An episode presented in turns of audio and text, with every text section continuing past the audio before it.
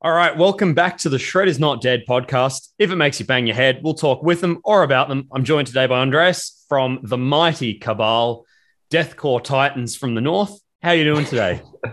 I'm pretty good, pretty good. Just uh, I don't know. It's probably it's evening in your guys' end, right? Or yeah, it's about 7 p.m. Yeah. Okay, it's it's 10 a year, so got up a few hours ago, did my workout and yeah, breakfast, and now I'm ready to talk about heavy stuff. Yeah, nice, nice. I suppose it's still um, oh, you don't quite have the super long summers this time of year, uh, like sun oh. periods. Uh, you know what I'm getting at?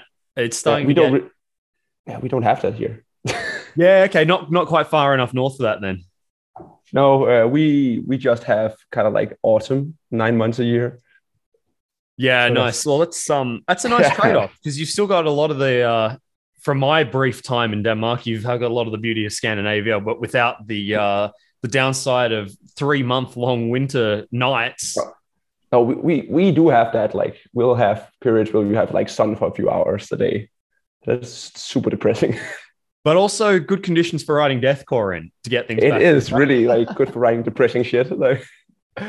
Uh, so Magno Interitus is out now. It's been unleashed. It doesn't exactly reinvent the wheel of deathcore, but I don't think it necessarily has to, does it?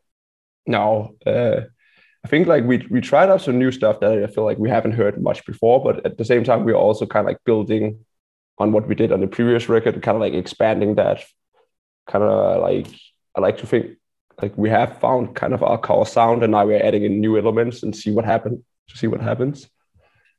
Yeah, so there was a bit from my listen through. I noticed a little bit of dabbling with uh, different guitar tones, even within the period of a couple of riffs, just to uh, yeah, different flavors of distortion and drive going on, and that's always quite cool. It gives it a glitchy feel almost, without leaning too heavily into the synth elements. Yeah, yeah exactly. We also uh, try to keep it very dynamic, especially since we kind of insist on playing like ones and zeros a lot, and then we have to like add the variation other way, other ways. Yeah, oh, exactly. Oh, thanks, Meshuggah. yeah, exactly. Love our ones and zeros. Yeah, exactly. Binary metal, that's the way to go. Yeah, no, exactly. So in the past, uh, Cabal have played around with this ongoing theme of the, the cult of death, and you broke away from that a little mm. bit with the midsummer visuals coming into it, um, I, yeah, I suppose yeah. spoiler alert for Midsommar. maybe skip five minutes if you haven't seen the movie yet, uh, or know yeah, about the the history of the real Midsommar celebrations. Um, is that a return to this theme, or is it just sort of uh, tangential and it happens to be a similar idea? Uh, I feel like it's still the way I see it is like everything on this record still exists within the universe we kind of built, but this was kind of like a way of not repeating ourselves too much and still keeping it kind of like what I like to do with the first stuff was kind of like base it on kind of like Scandinavian culture. That's very loose, but like have some runes thrown in there, some of like the paganism stuff. Because I hadn't really seen that much in deathcore, and it'd be fun to put some of our own cultural heritage into it. And after doing like two records of that in the EP, we were like, okay, we need to kind of change things up a little bit.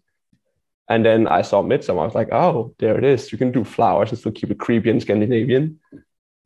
Yeah, no, exactly. I mean, it's not all that uncommon. I, I've, from memory, Thy Art is Murder did a, a range of tour shirts here, which had flowers and skulls, and it was a pink long sleeve and and all that. You get a little bit more of that in deathcore, but it's still very cool that uh, Cabal have been able to tie that imagery in and maintain uh, the the almost head nod in the general direction of black metal.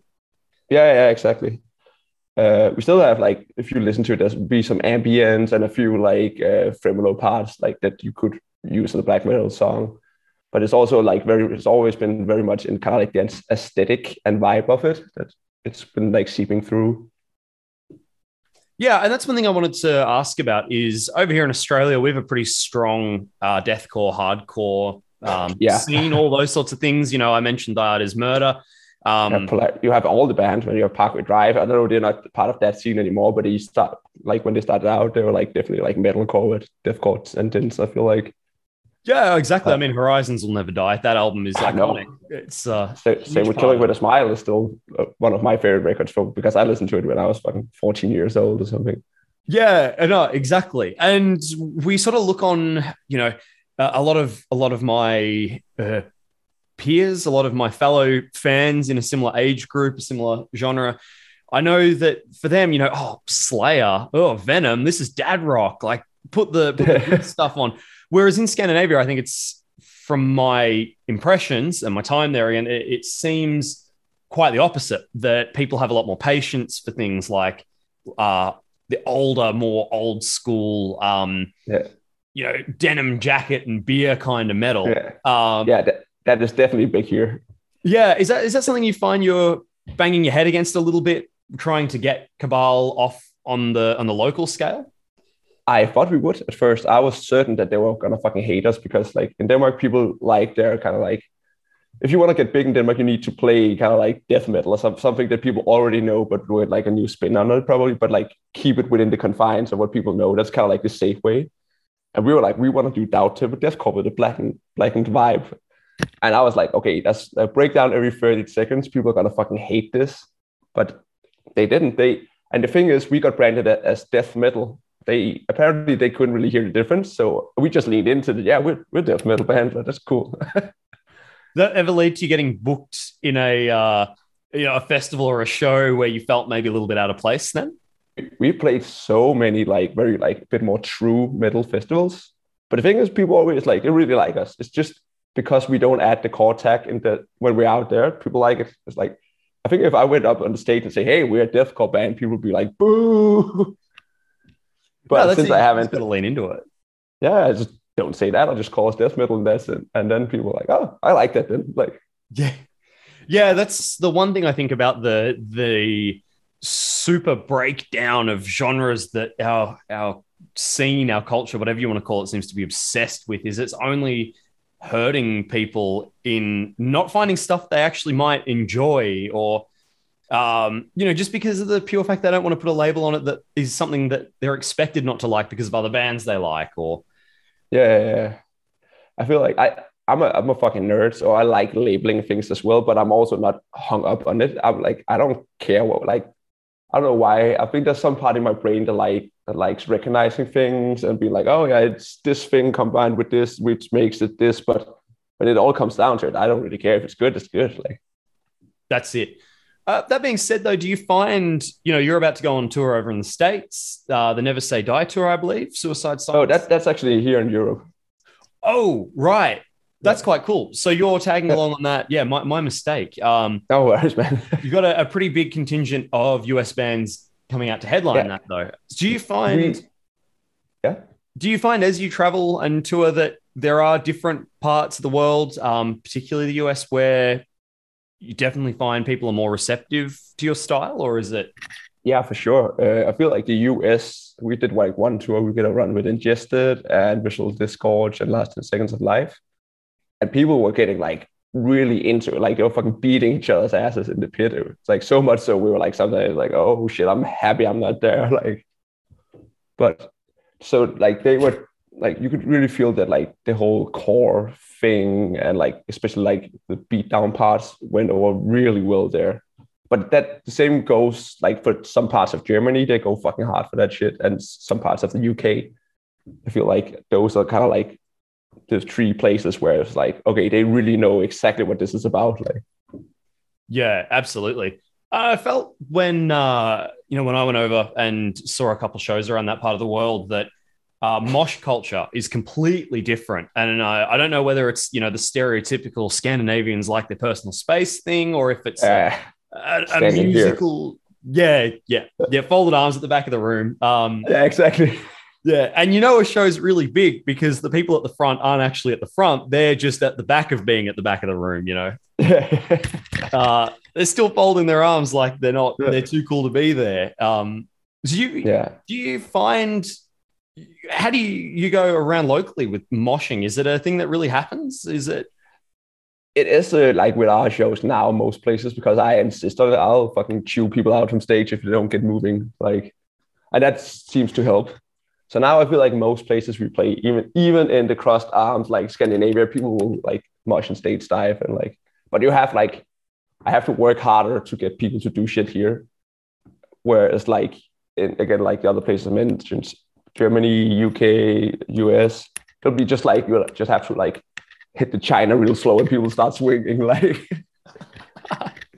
that's that's the thing about deathcore and about what your band seems to do really well, and something I want to ask about is, um, you know, deathcore is really at the end of the day a very live art form. I don't yeah. think a lot of what you would write for things like breakdowns, you know, the, the very deliberate use of China cymbal, it is ultimately to get people moving, right? Yeah.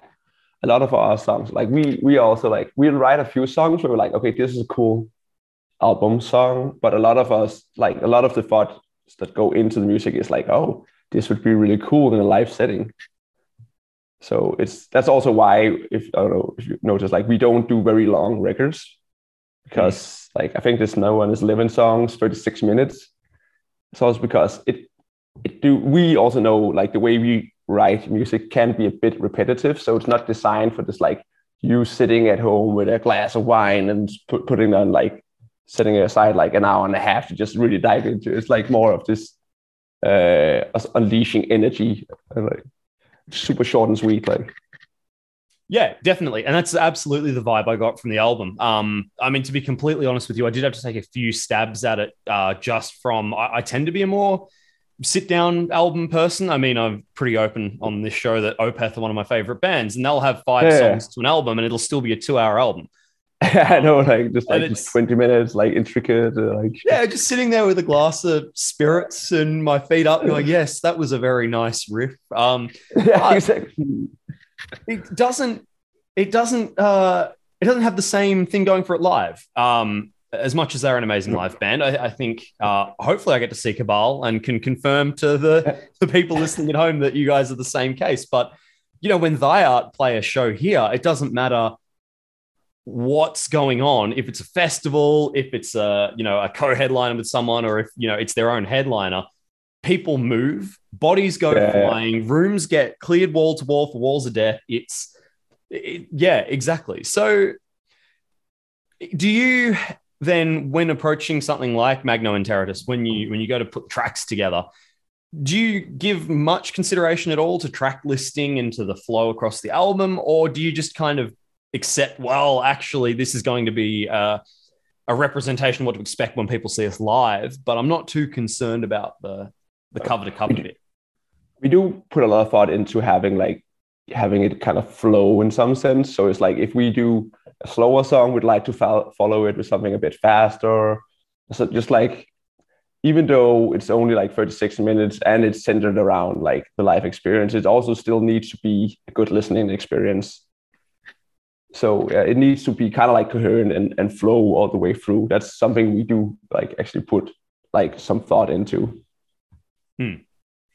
yeah okay understood. Uh, another interesting part of i suppose what you do is um, and correct me if i'm wrong here but you have a pretty uh, a pretty big role in the filmography of what goes on in the band and yeah yeah. I, I believe i you know doing some research for this interview i noticed that you've got a uh, a filmography, uh, what would you call it, business? Project? Yeah, yeah, company, company, whatever. Yeah, well, feel free to go ahead and plug it. By the way, I'll. Uh... Yeah. Uh, so me and two of my good friends, one guy called Jacob and one guy called Maxim, we made a video production company that's called Cold North Creative, where we primarily shoot music videos for bands. That's kind of it. So if you need a cool video, hit me up. yeah. So did you guys do the videos for the singles so far of this new album? Yeah, we, we did. Uh, me and uh, Maxim has been collaborating on every video we've ever put out mm. uh, since start. And then I teamed up with Jacob uh, a year ago. I quit my old job because like Cabal got signed to Blast. We like there's so much work to be done that I was like, okay, I can't really just be in an office eight hours a day if I want to do this thing at the same time, and also like sometimes see my friends. Uh, so I just like took a leap of faith and joined the project, and so far it's been I've been paying my rent and eating most days, so I'm good. yeah, no, exactly. That's uh, that's pretty good. And I suppose the uh, the nice thing is not only are the videos and the singles helping grow Cabal, they're fantastic singles, but they're probably also then helping grow the the filmography part of it as well. Yeah, it's, yeah, it's like a, itself. Yeah, it's a really good synergy, like a kind of a symbiosis because like again the, we can do cheaper videos because it's like our own project we, we just do everything ourselves we don't have to hire in like somebody we don't know who has to take full price. I can do a lot of the work myself. Uh, and we have a lot of creative control, which is also really good for us because can be like quite like uh, I don't know if I don't know if it's offending to say, but like slightly autistic about the way we want things. At least me, and yeah, no, and this way, understand that. Yeah, uh, I get to do it the way I want to, and yeah, so it's really cool, and we can kind of like also just like fit it in whenever because it's kind of, yeah, it's my me and my friend's company, so we obviously have first priority. yeah, no, exactly, and I find uh, speaking to a lot of bands over the course of uh, doing interviewing and that a very common thing is finding a partnership there where the visuals are so important to the music, but for people that are purely musically trained and maybe aren't have an idea in their head of what they want to see visually, it can be quite frustrating trying to communicate that to outside influences, let alone to other members of the band. Yeah. So that's but, uh, probably an advantage then for you guys. Yeah, I've always because like I've always been super into video. I've been doing like dumbass videos with some of my friends since high school, and like just random small stuff. I some of my other friends, uh, one of the guys who joined our company now had an, another company like back in the day where I would sometimes like help like conceptualize. Uh, you know, like I'd be handed a song text. I'd be like, "Hey, how how do we put this into pictures?" I'll pick out lines and write like what picture I think we should make and like how do we do it with like no money. So I've had like quite a bit of training in doing this, uh, which also helps because it's yeah we don't have the situations where we can't figure out how to like bring to life like a song or which vibe it needs to have because yeah i don't know. I think in pictures anyways so.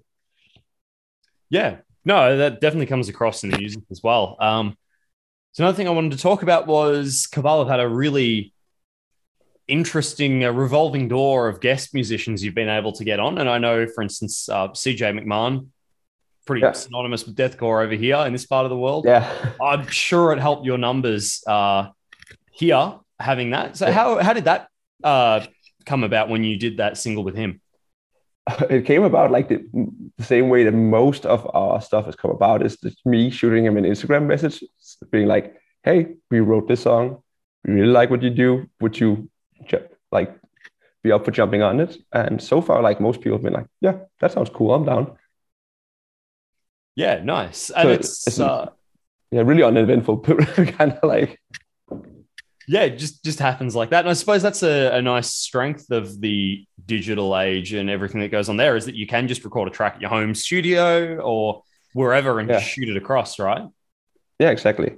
That's also another thing that we another one of our strengths besides having like almost in-house videography is that our guitarist Chris is a full-time producer and he he writes all the instrumentals and he records mixes and masters everything like so we also have like in-house production um, fantastic yeah yeah oh, so good. it's kind of like far yeah no we like we have a label backing us and booking it but besides that it's pretty much a diy project and I've always kind of like been but just with people who like what the DIY, like the things we do DIY, we have people in the band doing it professionally. So it's like on that level.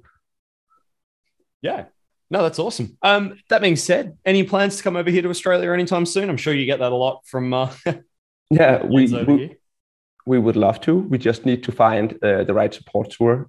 We actually we had a really cool offer for a headline tour, but the thing is, like, the offer was so good that we were afraid, like, that the person who gave it to us would lose a lot of money if we just because we have we haven't ever played there, and it was for a hmm. headline tour, and we were like, okay, it is a really cool offer, and there's a part of me that's also just want to see Australia be like, okay, fuck it, let's just go. But at the same time, we're like, if we sell like 100 tickets for the entire tour, this guy will be in like so much in the red that we like, so like we want to do something at some point, but we need to have like have at least a support tour on our belt down there just to see like, okay, do any people actually know us here? Is like, can we actually sell any tickets?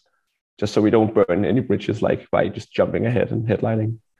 Yeah, understood. I guess the upside there is uh, it typically is a genre where bands tend to help each other. I, I'm not sure again too much about the Scandinavian way that deathcore is done, but over here it seems to be very, uh, very much a an exercise in working together at times. It's not as insular as some other genres of music. Would you agree with that? Yeah, I feel like at least back home here, like it's also because Denmark is such a small country. There's like 5.8 million of us in total. So I bet you have cities with more people in than our entire country. Yes, states for sure. Um, I yeah. mean, maybe even the, the greater Melbourne metropolitan region. If you drew maybe a 50k uh, diameter yeah. around the middle of the city, then maybe yeah, that'd be about right. Yeah, but that also means that like most of us in bands, we know each other. We're like a lot of the bands who are doing really well back here are like my friends, just like besides the band. So we all help each other out and work with each other. Like Chris, uh, our guitarist, produced a lot of uh, like almost all the cool bands, like their songs. It's like done at his studio. I shoot videos with uh, Jacob for most of them, and like, and one of our there's you know the band called Siamese. Can't say I do. It's like this really good like mixture of R&B and metalcore. They're kind of like blowing up, and they're they're doing a headline Australia tour like at the beginning of next year. But their singer is our manager, and we do Chris produces them. We do their videos, so it's like this. It's one big family, kind of like. So people are very like open to helping each other and collaborating and all that kind of stuff. Yeah, fantastic. Well, big shout out to Siamese then. Uh, if you're listening, yeah. go go check that tour out. I might do that myself. Uh, yeah, similar similar sort of stuff, deathcore? No, uh, kind of like if you fuse uh, this, the singer or manager is like really, really good, like vocalist, like to clean sing. I think he he got into the finals of Idols like ten years ago or something, like one of those singing programs. Right. Uh, yeah, and then just like if you mix like super catchy, still heavy metalcore with really, really like catchy and sing alongy like R&B vocals, Mm. It's quite a fun mix, but it works really well. Okay. Well, I'll be sure. And they have a violinist as well. nice. Well, thank you, Andreas. I think we've powered through all the uh, the questions I'm interrogating you with today. Is there any uh, any message you'd like to leave the listeners ahead of the new album? Uh, if, uh... please listen to our new album, if you like it, buy it. And if we ever swing by, please come out to the show and say hi. I'm Jordan, and you've been listening to Shred is Not Dead. Magno Interitus, the new album by Cabal, is out now. Go give it a listen, pick up a physical copy, or spin it on a streaming service. See you on the next episode.